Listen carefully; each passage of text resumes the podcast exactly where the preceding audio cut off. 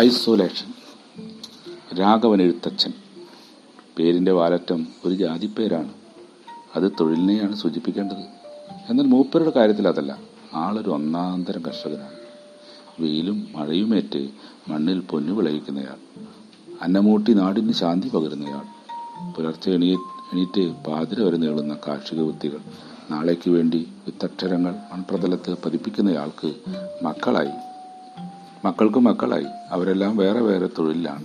അതിന്റെ സൗകര്യങ്ങളിൽ അവർക്ക് കൃഷി കൃഷിയോട് താൽ ആഭിമുഖ്യമില്ലാതെയായി. കൃഷിപാഠങ്ങൾ അവർക്കെല്ലാം സ്കോപ്പില്ലാത്ത ബിസിനസ്സാണ്.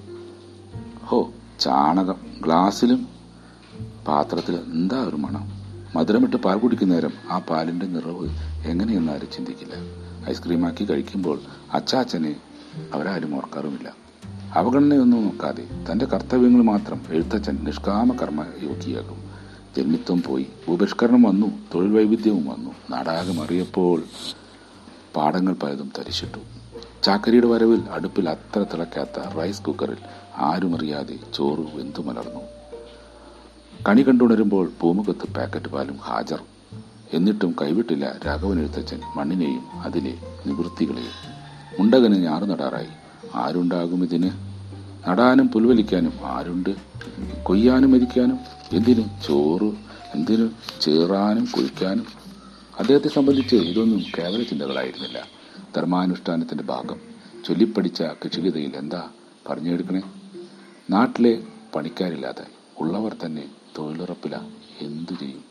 ദുഃഖിതനായ വൃദ്ധ കർഷകന്റെ നെടുവീർപ്പുകൾ ഒത്തുചേർന്ന് ഒരു ഗോപുരമായി മീൻകാരനാണ് പറഞ്ഞത്.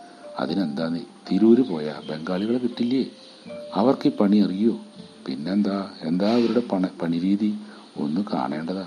പിറ്റേ ദിവസം അമ്പലത്തിൽ പോകുന്ന നേരത്ത് പുലകാലത്തിൽ അവിടെ എത്തി. ഒന്നല്ല രണ്ടല്ല പുരുഷാരം. കയ്യിലൊരു ഭക്ഷണസഞ്ചി പാൻസും ഷർട്ടും വേഷം കൂടെ കൂടെ ബീഡി വലിക്കുന്നു പിന്നെ ആയുധം പോലെ അടയാളം പോലെ മൊബൈലും. എന്തു ചെയ്യും? അറിയാവുന്ന വാക്കുതേടി തന്റേതുപോലെ പണിക്കാളെ വിളിക്കാനെത്തിയ ആൾ ചെയ്തതുപോലെ ഭയ്യാ ഭയ്യാ എന്ന് വിളിച്ചു. ഒന്നല്ല രണ്ടല്ല കുറെ പേർ വന്നു മുമ്പിൽ. എങ്ങനെ പറയും? ആംഗ്യ ഭാഷയിൽ നെല്ലിനെ വരച്ചിട്ടു. അത് മനസ്സിലായോ എന്തോ? അവർ കൂലി പറഞ്ഞു കൂടെ പോന്നു. അതൊരു തുടക്കമായിരുന്നു. വയൽ സജീവമായി. ഞാറിൽ നിന്ന് കതിരിലേക്കും നെന്മണികൾ മലകളായി. അത് ചാക്കിൽ നിന്ന് പണത്തിലേക്കും പ്രവഹിച്ചു കൊണ്ടിരുന്നു പ്രസന്നവദനായി തന്റെ പച്ചപ്പെട്ട പാടത്തിലൂടെ നടന്നു നിൽക്കുമ്പോൾ അദ്ദേഹത്തിന്റെ ദേഹത്ത് നിലോലകൾ തടവിക്കൊണ്ടിരുന്നു. നെൽക്കതിരുകൾ ബഹുമാനിച്ചെന്നോണം തലകുനിച്ചു. കൊറോണ എങ്ങനെയോ പടർന്നു പിടിച്ചു വിലസിയ കാലം ഈ നാടും നിശ്ചലമായി. ഉത്തരേന്ത്യയിലേക്ക് ധൻബാദ് ഷാലിമാർ എക്സ്പ്രസ് ട്രെയിനുകൾ പോകാതായി. കുരുത്തിയിലകപ്പെട്ട മീനുകളെപ്പോലെ തൊഴിലാളികൾ അകപ്പെട്ടു എന്ന് പറയാം. പണിയില്ല പണിയാൻ കഴിയുന്നില്ല. കോൺട്രാക്ടർമാർ നഷ്ടത്തിലായി. അവർ അപ്രത്യക്ഷരായി. പഞ്ചായത്ത് സമൂഹ അടുക്കളിൽ നിന്ന് ആദ്യം ഭക്ഷണം എത്തിച്ചു. പിന്നെ അരിയായി. ഒടുവിൽ അപ്പന അപ്പന എന്നായി കാര്യങ്ങൾ. കവലയിലെ കുരിശുപള്ളിയിൽ യേശുദേവന്റെ പ്രതിമയിൽ ഒരു മെഴുകുതിരി പോലും കത്താതായി.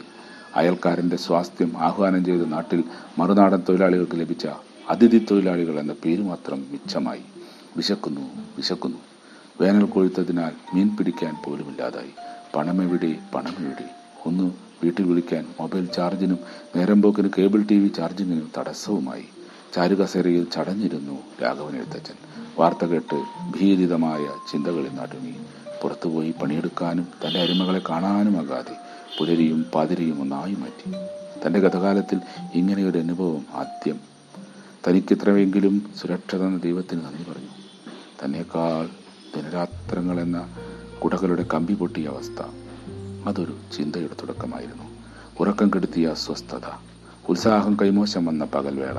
കൊറോണക്കാലത്തും കോഴി കൃത്യമായി കൂടി. രാഘവൻ എഴുത്തച്ഛൻ കയ്യാലയിൽ കയറി. സഞ്ചികൾ നിറച്ചു.